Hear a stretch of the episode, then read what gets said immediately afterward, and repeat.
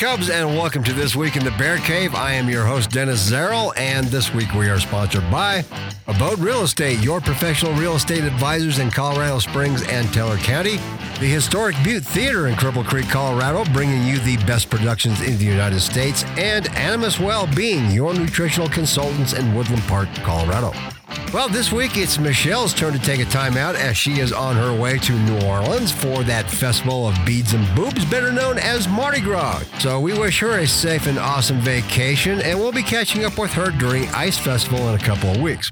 And uh, I hope you are all well this week and staying warm as we get ready for some more of that white stuff possibly coming our way. There's a monster, monster storm that's headed our way from the west coast. So, uh, yeah, who knows? Maybe we'll get lucky and it'll split right around us like it uh, sometimes does. But enjoy those warm weather sucker holes here in Teller County because uh, I don't know about your neighborhood, but the Bear Cave got a pretty good pounding last Saturday, which means that we're getting some of that much needed water. So I am not minding that one bit bit. Well, maybe just a little bit, but uh, I am getting a pretty good workout from uh, pushing all that heavy snow around these past few weeks. And yes, baby Jesus is still frozen into the ground with a couple other of the Manger cast members. And, uh, you know, I'm thinking maybe I should start up contests about uh, when baby Jesus becomes free of that frozen tundra. And maybe the winner gets some ice festival swag or some kind of a gift certificate, something like that. Maybe I'll have to talk to Michelle about that, but uh, I guess we'll have to think about that for a hot minute. But in the meantime, we are glad that you are with us once again this week as we have another good show planned for you. This week we have Heidi Yeley. I hope I pronounced her name correctly. Elena Henry and Mark King. They're coming into the studio today. And we're going to talk about the Edge Teen Center here in Woodland Park. So I look forward to having a chat with those folks later on in the show. Now, next week, we'll be joined by our title sponsor from Abode Real Estate, Josh Dorsey. And as we get further into the year, it looks like the market has stabilized somewhat. So we'll get some more information from Josh on that and see what's going on. And just as a reminder that uh, the week of the 11th of February, there won't be a podcast as we are heading up to Cripple Creek for the Ice Festival. Yeah, we're going to have some fun up there. And right now, we're still planning on doing some Facebook live shots from the Ice Festival. And we'll be talking to a few people who are in attendance, I hope. I know that we're going to talk to Cripple Creek Mayor Annie Dorm at some point, and hopefully a couple of the carvers that we missed from uh, last year. So, should be fun. So, that's the plan for the Bear Cave for the next couple of weeks. Well, it has already been some kind of a crazy week, and I know there's a lot of national news going on right now, and I don't really want to waste a lot of time talking about it. And I'm talking a little bit about the Donald because it has been ruled that he does not have presidential immunity in the January 6th case. That came down from a federal appeals court. So we'll see where all that goes. But yeah, the Donald is not immune from prosecution for his alleged crimes that he committed during his presidency to reverse the 2020 election. That is what what a federal appeals court ruled on Tuesday. So we'll see where that's all going to go. And uh, man, I'll tell you what, the deeper into the elections we get, the more the Donald seems to be getting in trouble. And uh, it's not looking good for him in some of these cases, but we'll see what happens. But like I said before, things change all the time. And uh, that's why we try to bring you things that you may not have seen and may not have been in the forefront in the news. So, with that being said, last week there is one story that won't change. And I find this story so disgusting, so heinous, that it deserves some attention. And I want to make this person famous for being the cretin and the horrible human being that she is. And when I heard about it and then I started reading about it, I was so pissed that I had to really consider if this is something I want to talk about further. But I made the decision to talk about it anyway. So here it is. A Bollywood influencer, softcore porn actress, and reality star by the name of Poonam Pandey, who is 32, was mourned last week after her death was announced. It was thought that she had died after she lost her fight with cervical cancer, and the message was shared on Instagram on all kinds of social media pages. Then, get this Hours later, it was revealed that this was all a publicity stunt and that she is alive and well and did not have cervical cancer. She said she only did it to make people aware of cervical cancer. What the actual She said, quote, I'm proud of what my death news has been able to achieve, end quote, while she was apologizing for the hurt that she caused. Oh my God. Now, the reason I'm so pissed about this stupid and pathetic stunt of hers is that I happen to be a cancer survivor, and like most of us, we have known or we do know someone who is battling that horrible disease or who has died from that disease. And for this stupid young woman to come up with a lie like this is nothing short of insulting to all people around the world who have died or who are suffering as she is fishing for a like and a response on her social media pages. Now, not only did this particular publicity stunt backfire on this oxygen thief, but it only made her look like the pathetically ignorant person she is. Women have succumbed to cervical cancer and they've died gruesome deaths, and it's certainly not something to be made light of. And to use social media in such an irresponsible way just goes to show what a fragile ego this woman really has and how pathetic she really is. And if you really gave a damn about cervical cancer, then you would have brought it to the attention of your little band of followers by donating money or helping a cancer organization or any number of ways instead of faking your own death. I'm betting her selfishness will be repaid tenfold by the universe. You know, and it's only too bad that she can't be brought up on charges and jailed for the stupid, egoic, and irresponsible stunt. It's people like you and your generation that points out to just what a sorry human being you really are. Now, I know that you're not the first person to claim or fake a, you know, some sort of a cancer scam. It happens all the time, and I've, I've seen it quite a few times. And it usually comes from people who are on reality shows or who are so called influencers like yourself. They are just a bunch of talentless and unemployed hacks who have nothing better to do than figure out ways to draw attention to their less than average lives. And what makes this even worse, there's a site called HauterFly, and they went along with this stupid hoax and then offered some half ass apology and stated that they wanted to help her bring attention to the disease and the importance of the HPV vaccine. Well, why the hell didn't you just come out and say that, you fools? Why didn't you just say that? Hey, I want to bring attention to this cause. No, you had to go online and fake your death. And HauterFly is just another one of these second rate lame ass sites from India, which claims to be, quote, a millennial women's space, unapologetic, proud, and opinionated, end quote. Really? That's what you are? That's what you got? Well, all I can say is that I hope that HauterFly and Miss Pandey are banned from social media forever. Yeah, I know. Fat chance of that happening on Zuckerberg's woke meta company. But now that I think about it, you social media companies are just as bad as this witch and her coven for allowing them to stay on your sites. Good God, you banned the Donald for a whole lot less than this. Well, once again, and I'll say it over and over again, is the universe has a way of dealing with these kinds of antics, and it's called karma, cause and effect. And judging by the reaction so far, it hasn't taken long for the effects of your actions to come back full force, as millions of people from around the world have condemned this despicable stunt. You should be more than ashamed of yourself. Maybe someone somewhere will forgive you, but I doubt the cancer survivors will. Oh my God, the stupidity of it all just amazes me. Well, tighten up your seatbelt because I have more stupidity coming your way before we go on to the next segment. And it's about more stupid laws the Colorado legislature is trying to pass this week. Of course, they can't be ignored. And I have to give them some props because they turned back this bill and it looks like they may have shelved it permanently. But it was so dumb I just had to tell you about it. And this latest bit of idiocracy comes to us via Representative Regina English, who is a Democrat, and she's from Colorado Springs. Yeah, right in her front yard. And this was supposed to have been House Bill 1163. And, uh, okay, get this. This bill would have required residents of Colorado to register and pay an annual pet registration fee or face penalties for not doing so.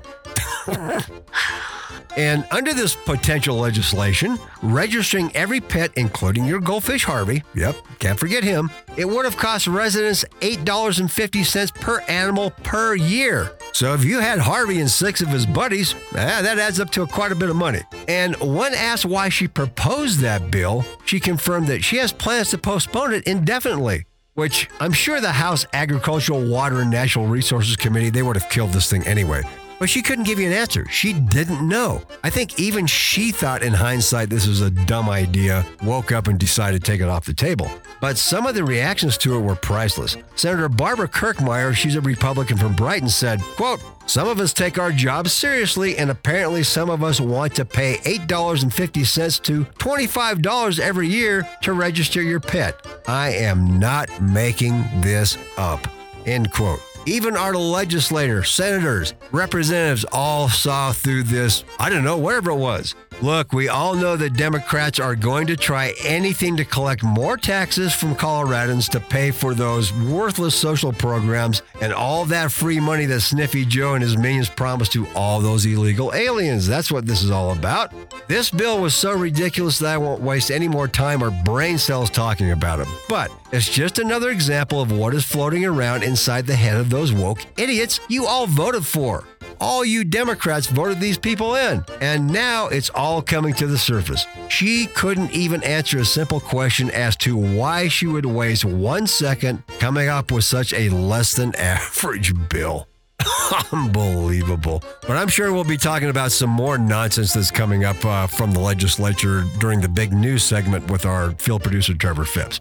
Okay, we're going to leave this nonsense in the trash where it belongs because coming up next, we'll have a talk with some sane people as Heidi Yeley, Mark King, and Elena Henry join us in the Bear Cave studio. We'll be right back.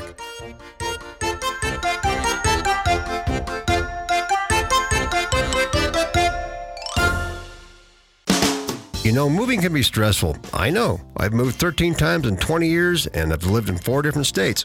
When it finally came time to move back to Colorado, Woodland Park and Teller County were our target locations. But before I moved back home, I was looking for a real estate broker who understood and had experience with military families and knew the area well. I found Abode Real Estate and Joshua Dorsey. I called Josh right away, and it only took 35 days to not only find our forever home, but to close and move into it. Josh understood exactly what we were looking for. Because he's a common sense person and knows a good deal from a bad one, he'll make every effort to make sure you get the home that you absolutely want and love. As your real estate advisor, Josh will focus on client satisfaction. His business is about service, and he's not happy until you're happy. Whether it's finding you a home, finding the best loan, or helping you get the most out of selling your home, Josh is there to guide you. So if you're considering a real estate professional, give Josh a call today at 719 433 4773 or email him at joshua at csabode.com. That's J O S H U A at csabode.com. I'm confident that you will be completely satisfied.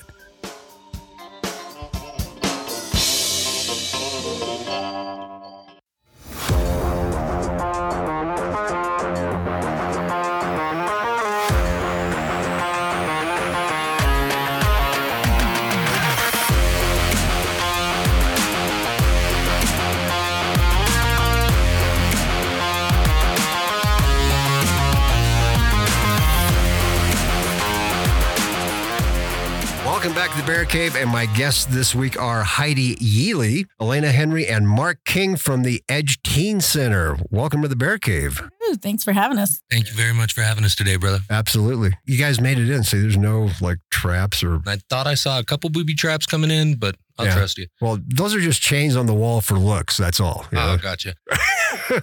well, first of all, Heidi, let me ask you. We uh, we talked a few weeks ago. I'm just trying to get to uh, get our audience to kind of get to know you guys as well. And I'm going to go around kind of the table and just tell me what you do at the Edge Teen Center and what your job is and, and that kind of thing. Absolutely. So, Palame Child and Family Specialist is our parent company. We're the for profit part of the organization. And then the Edge Teen Center was started about a year and a half ago by the owner, Laura. And she just had a vision of getting a teen center back up here in Teller County. And when I joined Palame about a year and a half ago, I had the same vision. And um, it was just a beautiful marriage from the beginning and having same vision and motivation and energy to get something cool going for the kids up here again. And so the two owners, Laura and Kelly, um, said, "Yeah, let's make this happen." And I, my background, I worked for the federal government for 15 years doing business development. Um, have a background in social work. So between my passion for making sure kids have a safe, healthy place to hang out and spend time at,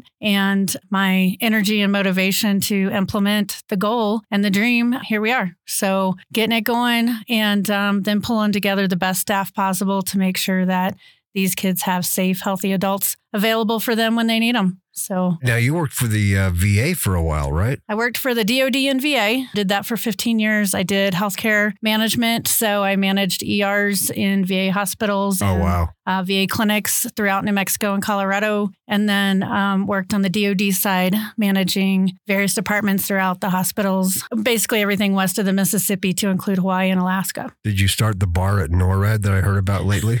No, I haven't done uh, government healthcare in nine years, so don't take credit for that one, but I'd like to check it out. yeah, I guess a bar would be healthcare. You know, mental health, maybe. I don't, I don't know. Maybe. Yeah. After hours. Mark, how about yourself? What's your background? I've got a lot of background in a lot of different places. I've done a lot of subcontracting work with the military. I've done a lot of odd jobs and a lot of physical labor jobs. And then about four years ago, I transferred into the mental health field where I started in local mental hospitals and I started in schools. Uh, and then after we found a good way to transfer from that to more inpatient stays, I found a pretty big love for it at Cedar Springs Mental Hospital, where directly after I connected with Palame, rest has been pretty much history. I've found a love for working with kids and I just want to help little ones grow. Now, when you were working at hospitals, was that with uh, kids and teens? Absolutely. For a while, it was only kids and teens. And then I went and specialized in uh, high acuity units. So I specialized from the age of 21 up to about 36 for about two years, where we focused on a lot of homicidal behaviors and a lot of death row inmates. For a while there, it was kind of just making sure people didn't die before it was time. Wow. Sounds like a party. Yeah, always. Elena, how about yourself? Um, I also have a pretty interesting and eclectic background. I was graphic designer for a sign company for dec- almost a decade. And then I also did government contracting for the DoD. What type of contracting did you do? I did UPS units, so uninterruptible power supplies, and helped facilitate getting those to government facilities. Wow. Yeah, making sure the power never goes out. So Boy, talk about eclectic. Yeah, you weren't kidding. Yeah, but um, that's all what I've done to pay the bills. But my passion projects have been sitting on a board of directors for a nonprofit for kids in Colorado Springs for a couple of years. I also was the chair of the Gifted Education State Advisory Committee. I've done a lot of volunteer work in the schools, and I have five kids of my own. So that's how I've gotten connected into all of those communities. Five kids. Correct. You don't look old enough to have like a kid. Thank you so wow. much. Wow, interesting. Well, Heidi, let me ask you this. Now, you said there was a teen center before. Where was that in Woodland Park? Yes. So um, that was ran by the city. It was actually connected to the current city hall. And so it was a great space, um, gave the kids an opportunity to work on computers, do homework, play some games. And then they had silly activities, so dances and other things like that. But that was ran by the city, hasn't been around for several years now. And uh, really, our, our city needs it. And our kids need it in County from South End to North End. So yeah, it was great, but it just uh, it didn't work out long term. And so we're hoping we can take another stab at it and uh, really provide some really cool stuff for our kids. Um, we're open five days a week and we make it happen to have 40 hours a week so we can keep staff. And then we have other services that Elena and Mark and other people um, who work for us can do as well, such as advocacy and so forth. But um, I'm not sure why that one didn't work out. You know, again, we just got to keep our kids protected and safe. And so you know, we just got to make sure that we offer the best service. And so I don't know if it was a service, a budget, or a staffing issue. Not really sure. I didn't even know the teen center was around until I drove by one day and I saw the sign up there. And I'm like, oh, that's pretty cool. I should be, you know, I should look into that. And of course, a mutual friend of ours,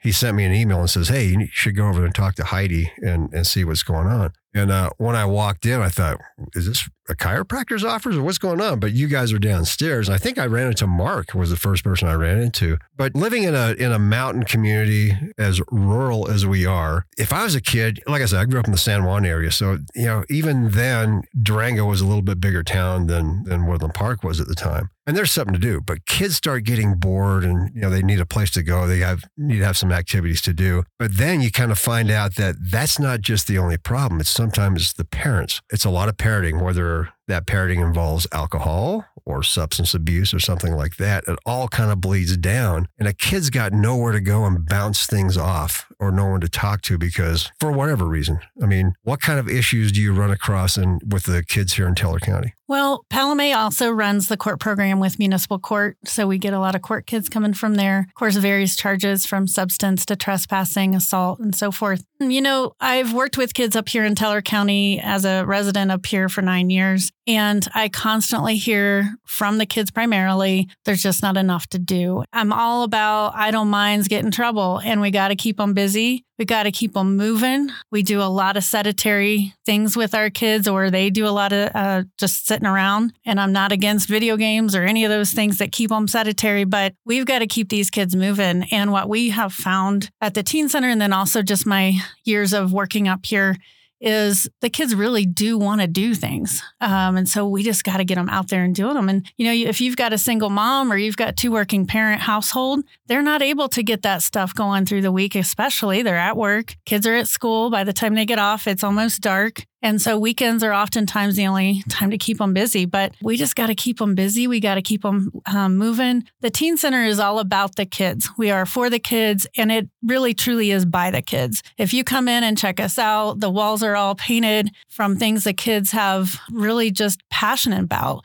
We have one kiddo that's been doing some graffiti work and he's an amazing artist. And we didn't even know it until we really started decorating the walls. And he's like, Can I do this? Can I do that? And he just blossomed and it was so cool. And now he's really proud of what's on the walls. It's all about him. It expresses who he is and what he is but in a very safe and careful way. And so, however, the kids can express themselves, whether through art therapy or sitting down. I mean, we sit on the ground and play Monopoly with these kids, and some of these kids have never played stuff like that. They just don't always have those people in their lives to just sit down and give them attention. And you know what? These kids just want to be heard. They just want to talk and want somebody to listen who's going to be respectable to them. And so when you come in, it's we ask the kids, what do you want to eat for this week? And they help make the menu. They work with Elena to do that. They work with Elena to make the schedule of what activities we're going to do for the week. So we know we can all sit around the room and we can come up with great things that we think are super for them. But if the kids aren't invested in it,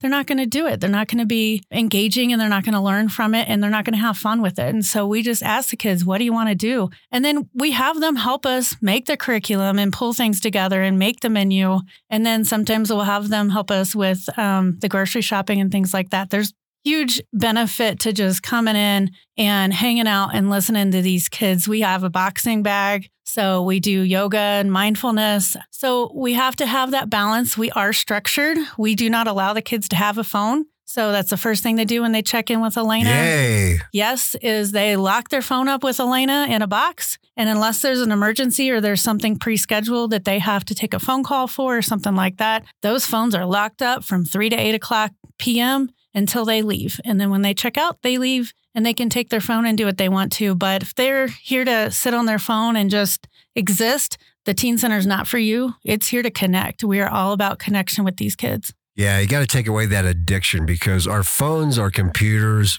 and uh, I always harp on social media because I think it's become a pariah of our society you know, you have keyboard heroes and things like that. That you know, you can say anything you want online. You're not going to get in trouble for it. You know, nobody's going to going to come after you other than another keyboard warrior, and it stunts your brain. I swear to God, it just it, it numbs your mind just sitting there with a device in your hand. And we're all guilty of it it's crazy the way our society is kind of developed. But uh, Mark, tell me about uh, what you do at the Teen Center. You're uh, are you the f- a family advocate of some sort? Or? Um, so that's part of what I do. Uh, I like to take family advocacies, especially with uh, our younger male clients a lot more. I've got a good history being not the best young male, and I didn't go to a lot of school. I uh, did a lot of stupid stuff, and I had a lot of fun, and I didn't focus on my life as much as I could have. And I'm trying to find ways to explain this to young men and find a good way to help them navigate the pathways of life. Because right now, I know it's amazing just to go out and hang out with your friends and do stupid stuff and break into dumpsters at 2 a.m. But uh, there's a lot more than just that. And uh, I like to do all kinds of things with my advocates, and I know everyone's different. So we have a plethora of different options and opportunities for these young men to look into. Uh, we do a lot of boxing. We do uh, a lot of football. We do a lot of basketball. I've got one young man that loves art. So we go down to the art gallery and kind of check out everything new they have. And then when there is art shows, we make sure to get there at least once a week and kind of walk through the town and just see how much life has to offer because i think that's a big thing of what we're missing up here is there's so much time that they have to spend on their phones or on their devices that they forget just how big the world is outside of here And if they would just pursue their passion or their love for these activities, they'd find out really quickly how easy it is to really connect with who you are. That was a kind of an outlet for me too as a kid. Sports was always kind of the thing that I clung on to. I spent probably way too much time, you know, playing sports back in the day, but it kept me out of trouble. But uh, again, I grew up in a different generation too, where you know your mom goes, "Go outside and eat some dirt." Right.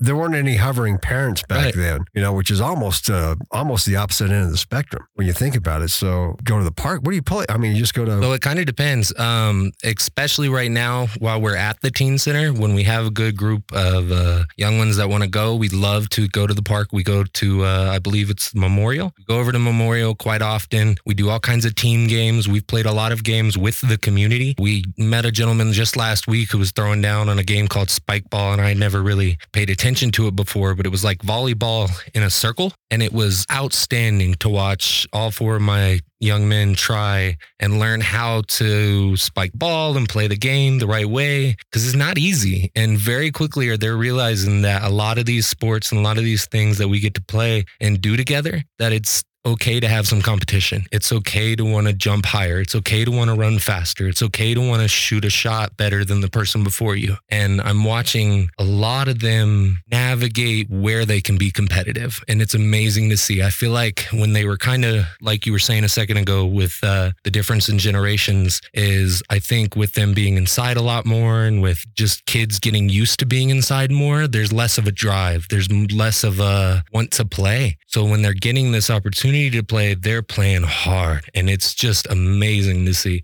I think that's the problem with society these days is we don't play enough.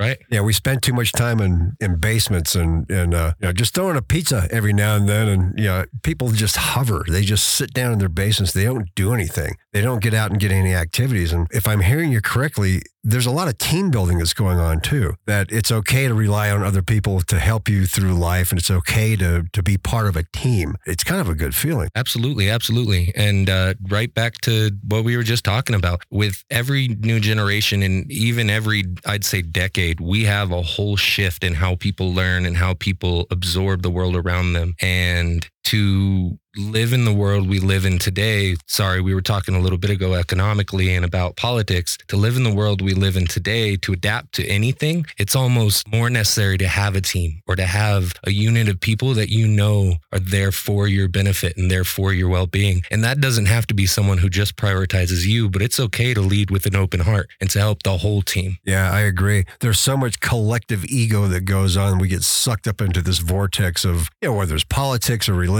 or wherever it is, we've become the society of a bunch of lemmings. You know, we just start going with the flow. And it's okay to break out of that and be your own person. And uh, I would love to see that with younger generations because there's a few generations between me and the young people that you deal with that I don't know what the hell happened, but Yeah. it yeah. ain't good.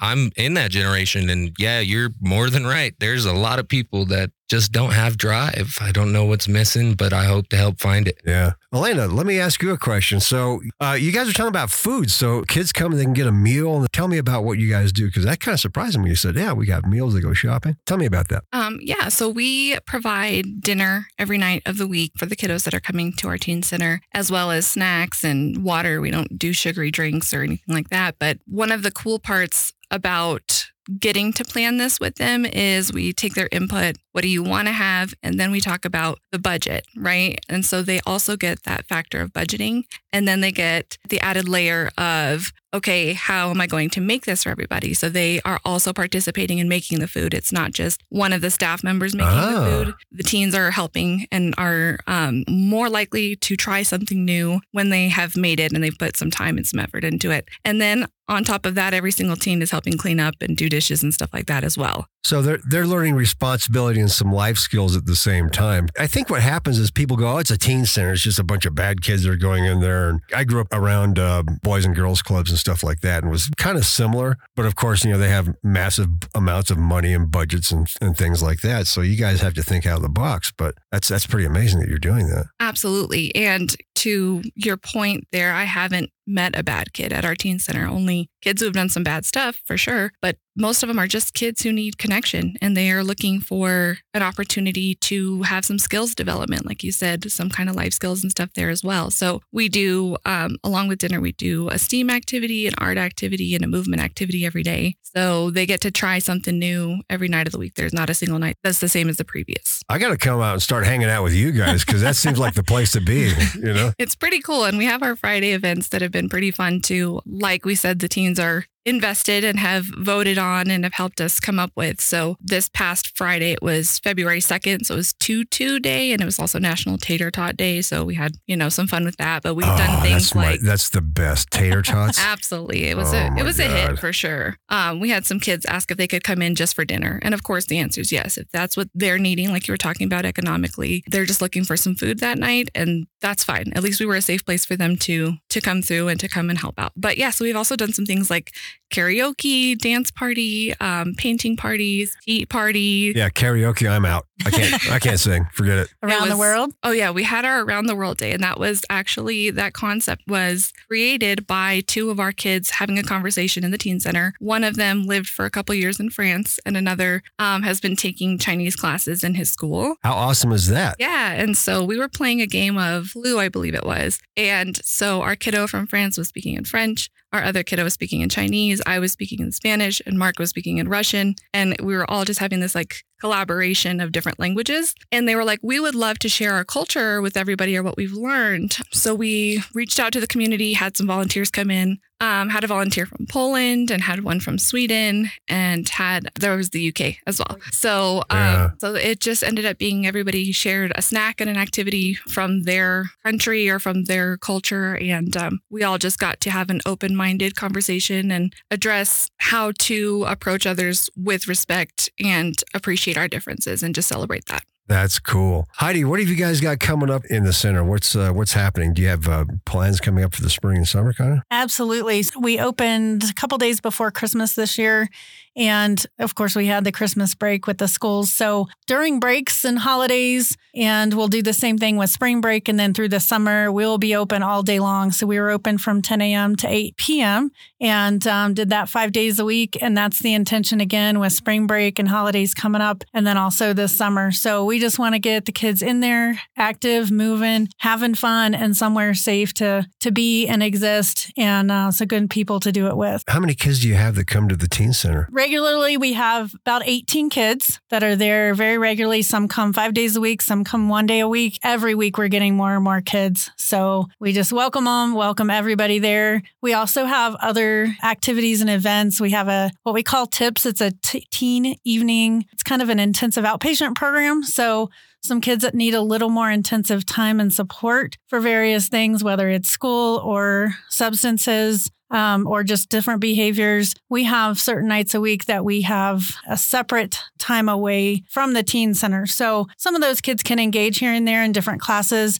but we do that. That's therapist led program. Mark and one of our other advocates, Haley, participate in that and work with the kids one on one. And that's a pretty one on one evening group. Um, it's 4 to 7 p.m. And then on Fridays, we actually transport, Elena transports kids from Cripple Creek. So we have a vehicle that a state grant paid for for us. And so we have a vehicle down in the Springs at our office down there and then one up here. And so every Friday, we transport up to six kids from Cripple Creek who want to come and hang out all day with us. So um, that's an opportunity to get kids down in the south end of the community to come up here and have some time and, and support. But when we have, um, again, holidays and school breaks, and then, of course, summer break, we'll be able to transport those kids from Cripple Creek more frequently. I was going to ask you. Um, you have some therapists that are there as well, right? And and family advocates. And how does that all kind of work if the uh, public needs some assistance? Absolutely. So, a majority of the finances is supported by Palomay Child and Family Specialists. So, we do individual therapy from ages two years old and up. So, we have a play therapist that's there. Two years old. Yes. Wow. Yes. And you would be surprised at how many kids in the last three years. I mean, the kids are just getting younger and younger that need more help and support. And so we're there to do that. That's what we're just there to respond to the community. But we do family, individual therapy, we do advocacy, we do supervised visitations for parents who don't have connection with their kids or maybe trying to do reunification to get their kids back home. So we get referrals from DHS quite a bit for those kind of things. And then Haley and Mark and Nick will be um, doing the advocacy with their kids one on one that Mark's kind of talked a little bit about. So that's basically just meeting the kids where they're at. It's outside of the teen center and um, basically going to pick the kids up at home or at school, spending a couple hours with them a couple days a week. And it's kind of like that old Big Brother, Big Sister program Yeah, yeah. that we had back in the day. And so that's just more that individual one on one time. We have some kids that are expelled. So they're sometimes doing homework with them, sometimes um, taking them fishing, hiking. It's just saying, hey, kiddo, what do you want to do today? It's all about you and giving them that undivided attention and support. How are parents reacting to what you're doing? You know what? Everything has been so positive. Um, so some parents are, it's about time. We really needed this. We had about a five year lull from the other teen center. And so it's, I wish my kiddo had this three years ago. And the parents need a break too. I mean, it does truly take a village to raise these kids. Especially nowadays, because everybody wants something. We're, we're so stimulated by things that don't matter. Like Right. we talked about before, like phones and computers, and, you know, I got to have a certain type of headset or I have to dress a certain kind of way. I mean, besides the electronic addictions, it's tough being a teenager, especially in a, in a small community. I would agree. I would agree. But you know, I was one of those kids that soon as on Saturday morning, I got up, ate breakfast, watched Saturday morning cartoons, and then I was playing until the streetlights came on, until Yeah. my Yeah, dad me yelled too. for me. So I, I don't think kids are doing that as much, and that's what we want to get them back to. And it may not be all day on Saturday. It may just be five hours a couple days a week at the teen center. But we all grew up with all of that. We all have kids, so we know that parental component. We know it's important, and we know what these kids need, and um, and then we just stop and, and pause and listen and be mindful for them. And so, like I said, it's it's by the kids and for the kids. It's really all about them, and we're open things. But the parents are just amazing. We have some parents that have donated boxes of toys or clothes. We have grab boxes for kids that need They get it. Absolutely. Yeah. Yep. So we have a, a couple parents that'll, you know, bring in some food and just pitch in on that thing. When we had the movie night, we had a parent bring a bunch of popcorn. We don't ask for any of this stuff, um, but we absolutely welcome it. And the community's just responded beautifully. And um, and I think they really appreciate and respect it. And everybody, I mean, those parents are welcome anytime. It, we want to make sure we're fulfilling the needs of the parents too. Like I said, we have kids that are expelled from school, and so they'll come in and get homework help. There's challenges with school systems and navigating what the kids' needs and wants. And parents have been great. We appreciate it, respect it. You know, we have those tough discussions with parents sometimes when there's challenges um, with the kiddos or we've identified that there's a need that maybe their kiddo has. And we're always there to help and respond and support and advocate even for the parents too. So yeah, it's it's really just been an amazing response. And we just look forward to continue to grow and expand. And parents are welcome to come and volunteer too. And we do have um, background checked volunteers throughout the entire community. And they come in and pitch in. And even if it's just for two hours, it's just that adult connection and bonding that these kids want, need, and yearn. And so it's just a beautiful relationship that everybody's really offered to us. I would say uh, we really appreciate donations of like board games, books, things like that. If you have an activity that you want to come in and teach um, after getting background checked and stuff like that, or maybe teach to me individually, and I'd be happy to pass it along. We're always looking for new things to do, or um, we have, you know, different people specialize like in pottery or in certain types of painting or in different sports, and having those individuals and connecting our teens with those individuals would be really helpful. So, the more new things that we can learn and that we can do together, the more that we can help them grow. I also wanted to say that um, kind of what Mark was saying about being genuine is really true. I think that as parents of teenagers of, of this generation, we're taught to not let our kids struggle because if our kids are struggling, that means that we're failing. Yeah, exactly. And I think that's where um, what we're doing at the Teen Center and what we're doing in our TIPS program and what we're doing as advocates for these kids is helping them learn how to get through the struggle. Because truthfully, they're not going to be successful humans if they can't supersede a struggle. They're not going to be good adults if they don't know how to get through something hard or how to time manage or anything like that, how to respond, how to identify body language and when people are uncomfortable. And another thing I wanted to mention as far as like struggles is that validate the kids' struggles because we got to go home. I mean, at least in my generation, and as Heidi was mentioning as well, we got to go home and we got to not play with the friends who were being mean to us.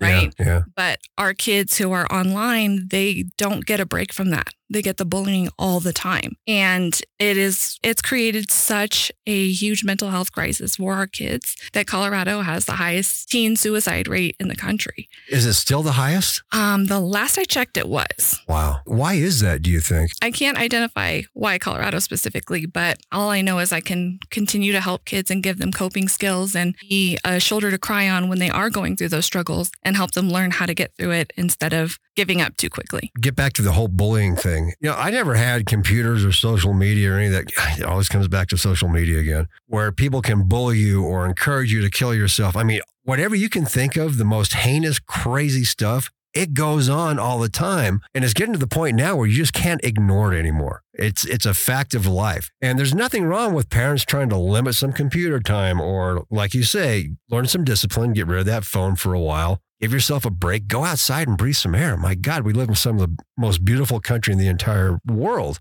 And uh, yeah, this online bullying thing, I, I just, uh, I don't understand it. It just gives you a platform to be mean to someone. It really is insane. We've lost our ability to communicate and be human beings with one another because there's so much drama. Everybody has something going on, you know? So um, I'm happy to see that there's a place where teens can go into and they can they can kind of let it all hang out, right? Absolutely, absolutely.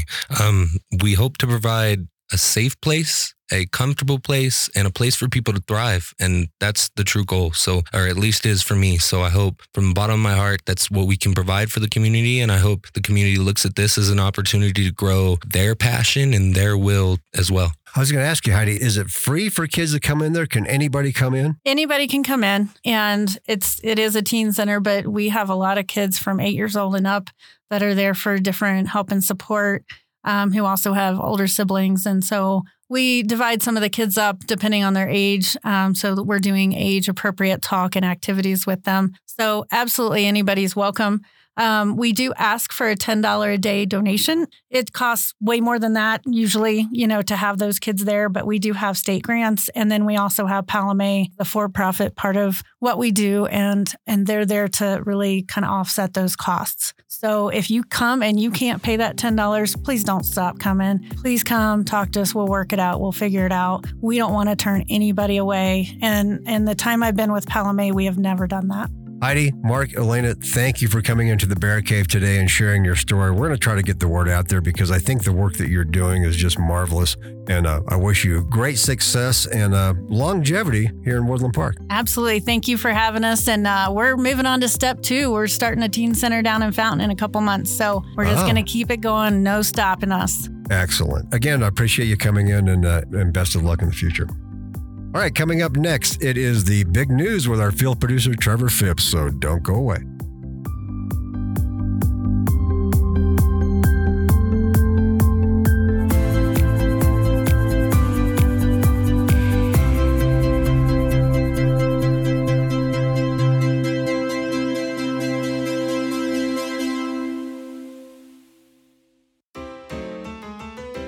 Are you tired of gambling? Or maybe gambling just isn't your thing? Then you need to come visit the historic Butte Theater, located in the heart of Cripple Creek, Colorado. Enjoy our classic melodramas, Shakespeare of the West, musicals, comedies, and our community's favorite Christmas show. The Butte is fun for the whole family, so get your tickets today at thebuttetheater.com and come join in our fun.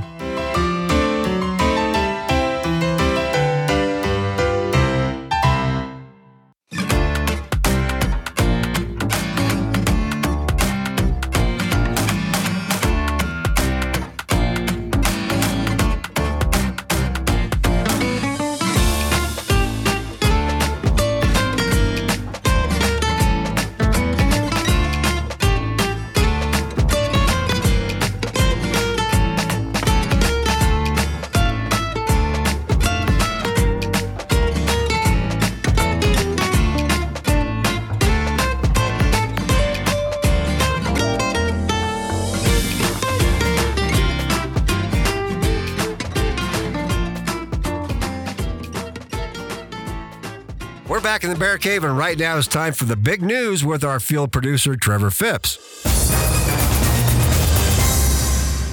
Hey, Trevor, how are you, man? I'm good. How are you doing today? Uh, well, actually, I think I'm doing better than you. Uh, we mentioned last week that uh, you had a nasty injury on your knee. Is that starting to heal up at all, or? Uh... Yeah, it's getting a little better, but I I'm still waiting to see exactly what happened. So I'm still kind of on crutches and can't drive. Yeah, and, and you're going to be gone next week too because you're going on a road trip too. So, uh, man, I, I hope you can uh, get on that plane first in front of everybody else and just pick a nice cushy seat. yeah, I'm going to Florida for my 40th birthday. Wow, big 4 0.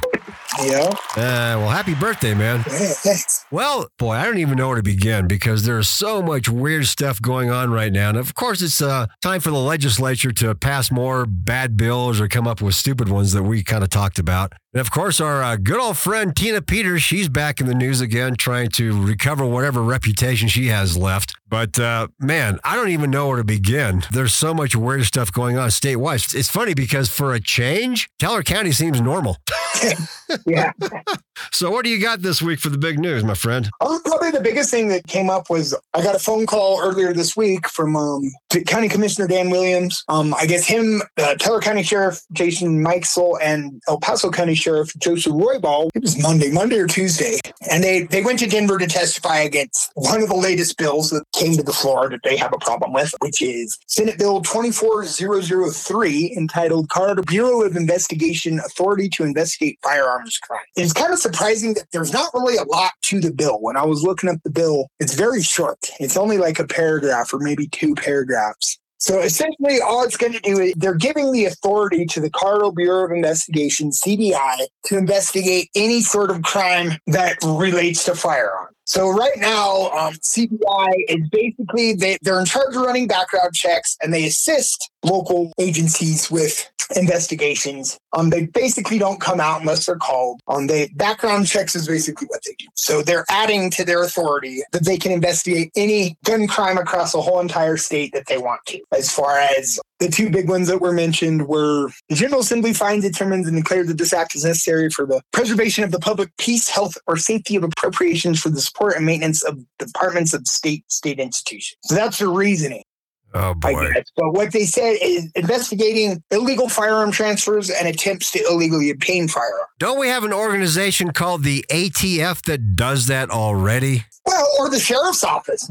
like, exactly. I talked to the sheriff, and that's his biggest thing was it's basically going to give them authority to investigate crimes in the county without notifying the local law enforcement. Oh, what a great idea! I mean, the quote I got from Sheriff Jason is the state constitution does not allow a statewide police force. So this bill is directly against state constitution and state law, where CBI is to assist local law enforcement, not supersede it. So what this is doing is allowing the state to now supersede local law enforcement throughout Colorado and district attorney's offices without notifying us about any type of gun investigation. But his concern is this is another quote. It also creates risk that if they don't tell us they are doing an investigation, then we don't know if we're investigating the same case. Their officers are in plain clothes and our officers are in plain clothes. It could create a circumstance where we have blue on blue issues and somebody could get hurt, which I think is a really good point. Yeah, absolutely. And then the county commissioner, he gave me another good quote. He said, We have had sheriffs in rural Colorado since 1876. Nothing is broken. They're protected by statutes. It is offensive to me that they would have to step in for firearm crimes. I assume everyone has a firearm up here.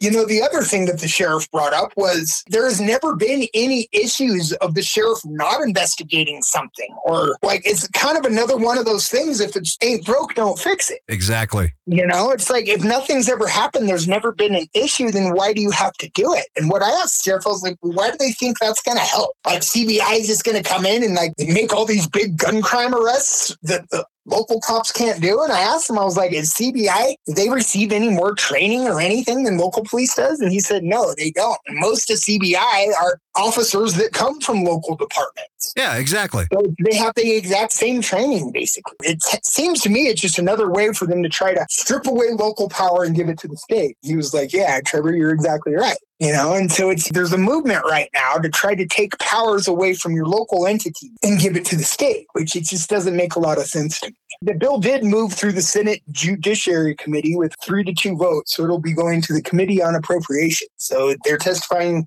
i guess you could say didn't work. And then the other part of it is it's going to appropriate 1.6 million dollars from the general fund and give it to the cbi to conduct these investigations So Dan Williams' thing was like, oh, so they get one investigation and they get a bunch of money to investigate it. Well, what happens if they keep getting more investigations? Where's that money going to come from? It's going to come from the Goldfish Fund. and and it's kind of another thing that that might work on the front range in some of these metro areas. You know, when you have police forces that are lean thin and doing all this other stuff, then maybe CBI should step in with certain investigations. But in rural areas, like they're going to come raid gun stores without telling the local police. And it, okay, this is what this thing is all about. This thing is all about the Second Amendment again. Colorado and the legislature up there and the uh, the wokesters, they are not giving up on the fight to take away your guns, and they're going to try to do it any way they can. And this is just a microcosm of what's happening under Sniffy Joe Biden's administration, where they're doing the same thing. So we're wasting more time trying to violate the Second Amendment by using CBI and throwing officers who probably don't believe in this bill to begin with and throwing them under the bus and say, oh, they're going to take care of it. We're just going to appoint CBI, that agency. We're going to give them a bunch of money and uh, you're losing more Second Amendment rights. That's what this is all about. And they're trying to hide it under some kind of a BS bill. Well, Dan Williams brought up that point basically too. And he, he quoted some reporter from Colorado Politics who was saying, because right now, since the, the Democrats have such a large majority, they are just basically doing whatever they want, not even listening to the moderates, not even listening to the Republicans, anything. They're just doing what they want, and they're they're using this first bill to go after guns. To me, that was kind of a warning like expect more coming down the road. Absolutely. There's a guy by the name of Adolf Hitler. You know, I, I, don't know if you ever heard about him or not, who did the exact same thing. And it started back in 1936 and it ended with a world war. I'm not saying that this bill is going to do that. What I'm saying is that all this is, is more governmental control, something that we've been trying to fight for, I don't know, the entire time that the United States has been in existence. Uh, why have laws and why have a constitution if you're not going going to follow it. They don't care. I'm betting that half these people in Denver are under the age of 40. What do you want to make a bet that that's the case? Yeah, that, from what I've heard, that is 100% the case. The average age, I guess, on the state legislature right now is like 35, and none of them have any experience being any sort. Well, I'm not going to, shouldn't say none of them, but the majority of them, for the most part, they are these young, liberal, progressive Democrats that are running, getting voted by their peers, no experience in government government, no experience in how local governments work. That's obvious. And they're just following party lines, it seems like. That's exactly what's happening. It just bleeds down from Big Brother in Washington, D.C., and it comes down just to take more rights away from you as a gun owner and take more rights away from you as a county commissioner, as a sheriff, as a mayor. It all bleeds down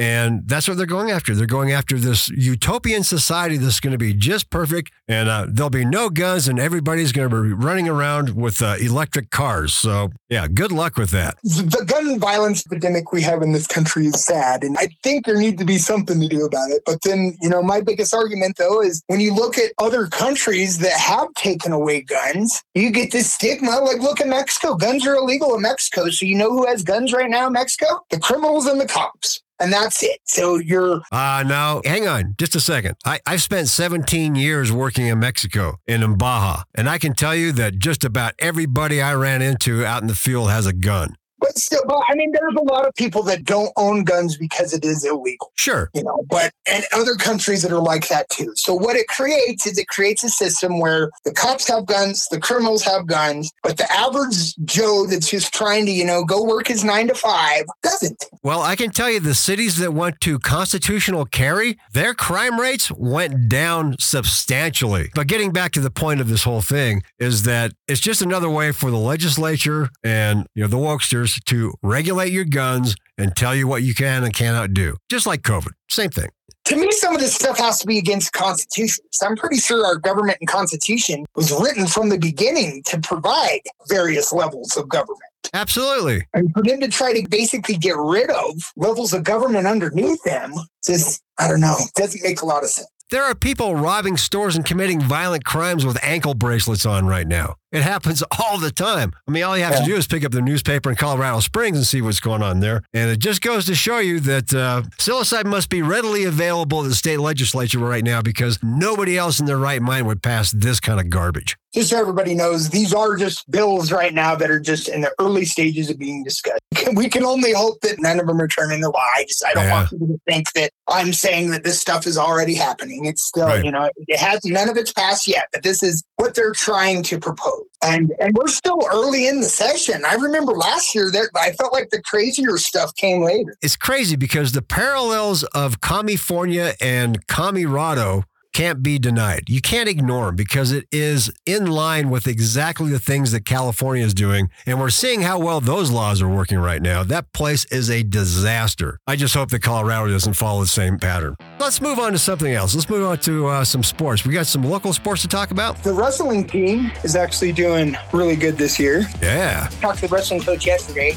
They're a really young team this year. That there's no seniors wrestling on the team, but the young guys are doing really good. They have pretty much your star wrestler right now is Bryson Lidenhart, which I, I went to school with his parents, so that's kind of. But um, he's currently ranked ninth in 3A statewide in the 165 pound weight class. He's got a 25 and 8 record going into the regional tournament, which takes place this weekend. Wow. So depending on how they do in regionals, they'll qualify for state. And then we've also got uh, junior Aiden Hood, 23 and 11 record in the 190 pound weight class. And then there's also this freshman, I guess, this guy, Elazar Fuqua.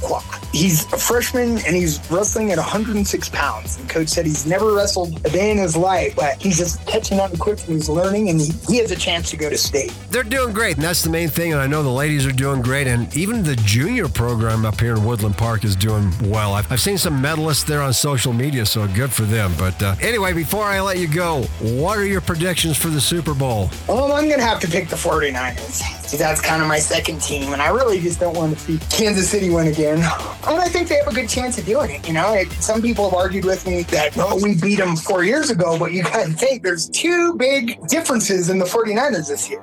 The Chiefs kind of have the same team they had four years ago. Right. I mean, they've got some new players, but the carry of the team are still there. Well, the 49ers now have Brock Purdy and Christian McCaffrey that they didn't have in 2020. And that's really what's made their team stellar. One thing that is key to all this that people always overlook. I want to see if there's a injury report coming from the line. Who on your line is hurt? Who on your line is going to play in the Super Bowl? Because if you're not blocking, there's no way that anyone's going to be able to run that ball. I don't know about uh, the 49ers or the, or the Chiefs uh, or what that injury report looks like, but I'm going to be kind of interested to see how that goes. But uh, yeah, I'm on the opposite end of you. I said uh, Chiefs 28 21, but uh, honestly, I just don't want to see Taylor Swift anymore. That's all I care about. If I'm there and my 49ers are losing and I got to see Taylor Swift jump up and down every five minutes, Trevor's going to open up a vein. yeah, it's not going to make for a good Sunday for me in the casino if I if that's what happens. So that's I put that in my predictions to the newspaper. I put that the 49ers are going to win 45 to 10 and hopefully it'll pan over to see Wow. cry when they're down by 20. So that's what I hope happens. I don't think they will, but Yeah. I'd rather that than the latter and we have to see her jumping up and down. Well, if it does, I'll be okay with that too because neither one of these teams uh, are one of my favorites. But I don't have a dog in this fight at all. I just want to see a good Super Bowl. But uh, knowing where you're going to be at, I will be texting you soon. All right. All right, Trevor. Well, you have a safe trip. Take care of that leg, and uh, I'll see you when you get back. All right. That sounds like a plan. All right, Trevor. Have an awesome day. All right. See you. Bye now. That was our field producer, Trevor Phipps, with the big news. And before we go into the next segment, I've just got a couple of notes from Michelle. That is, all the museums are open this weekend, and Ice Castles is open as well as preparations begin for Ice Fest. So get on up there. Hopefully, it's not going to be snowing too hard, and you can get up there and have a good time in Cripple Creek. All right, when we come back, it is News of the Weird, and then find out who gets to meet Dozer and his hungry pals on the Bear Pile this week. So stick around.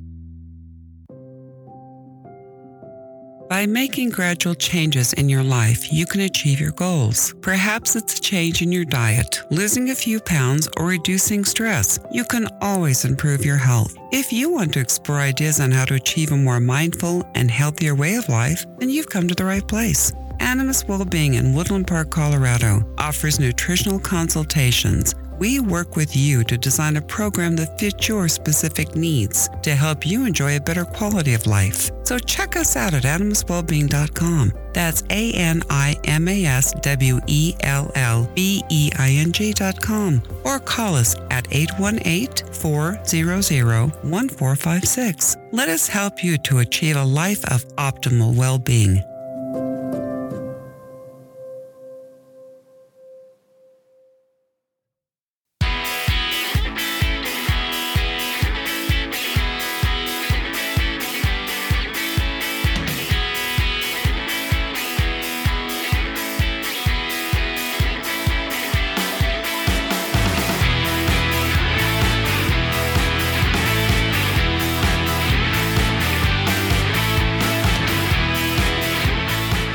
To the Bear Cave. I'm your host, Dennis Zerl, and it's now time for News of the Weird. This week headline reads Not So Genius. Hmm, this is going to be a good one. Justin Carpenter, 25, really wanted some fried pickles from Buffalo Wild Wings in Lawrence, Indiana on January 14th. Thinking fast on his feet, in spite of his ankle bracelet from a previous drug arrest, what? Carpenter offered a barter exchange marijuana, cocaine, ecstasy, and vape cartridges for those savory treats. Quote, if you make us some fried pickles, I'll make it worth it, end quote, he allegedly told workers, two of whom were minors. Oh, well, he didn't get his pickles, but left three bags of marijuana on the counter saying, quote, Give those bags to the kids. End quote. Police tracked him to a nearby gas station where they found more drugs and paraphernalia in his car, and he was arrested on multiple felony charges. Well, what can you say? Man was hungry for some fried pickles. What I don't get is why you would leave your stash and walk away without said pickles. Then again, he was probably high on a wide variety of his sample pack and figure it would be an investment on future visits. Well, Justin, the only visit you're going to make in the very near future is to the bear pile. Each week, we nominate a person, place, and or thing that should be tossed onto the bear pile to be eaten by the bears. From last week's nominations, the person, place, and or thing to join some hungry bears on the pile is Jessica Beatty for playing lab assistant with her auntie's dog. Look, Jessica, like we said last week, how about just getting clean so you don't have to carry around a pocket full of kibble and try to coerce your auntie's dog to pee in a bottle or in a doggy diaper so you can pass it off as your own? And, uh, like we said, I hope she was wearing gloves. Ugh. The nominations this week for joining Dozer on the coveted bear pile are number one, and all the way from India, softcore porn actress Poonam Pandey for faking her own death from cervical cancer for the purposes of gaining attention to her pathetic life. You know, Poohface, I'd like to joke about this, but I can't. But uh, we know that you are from a stupid generation. And of course, we hope that you never get cancer. We'll settle for you getting herpes and warts instead. And HauterFly, you're next. Number two, State Representative from our own front yard in Colorado Springs, Regina English for trying to pass more worthless legislation. You know, thank God some of your colleagues caught this disaster before you embarrassed yourself on the House floor. Ah. Ugh, your goldfish must be so ashamed. And number three, Justin Carter for bribing employees of Buffalo Wild Wings with drugs in exchange for fried pickles. I wonder what he offered the gas station attendant for that pack of ding dongs. Yeah, nothing like ignoring that little reminder of your past failures, is there? What a day!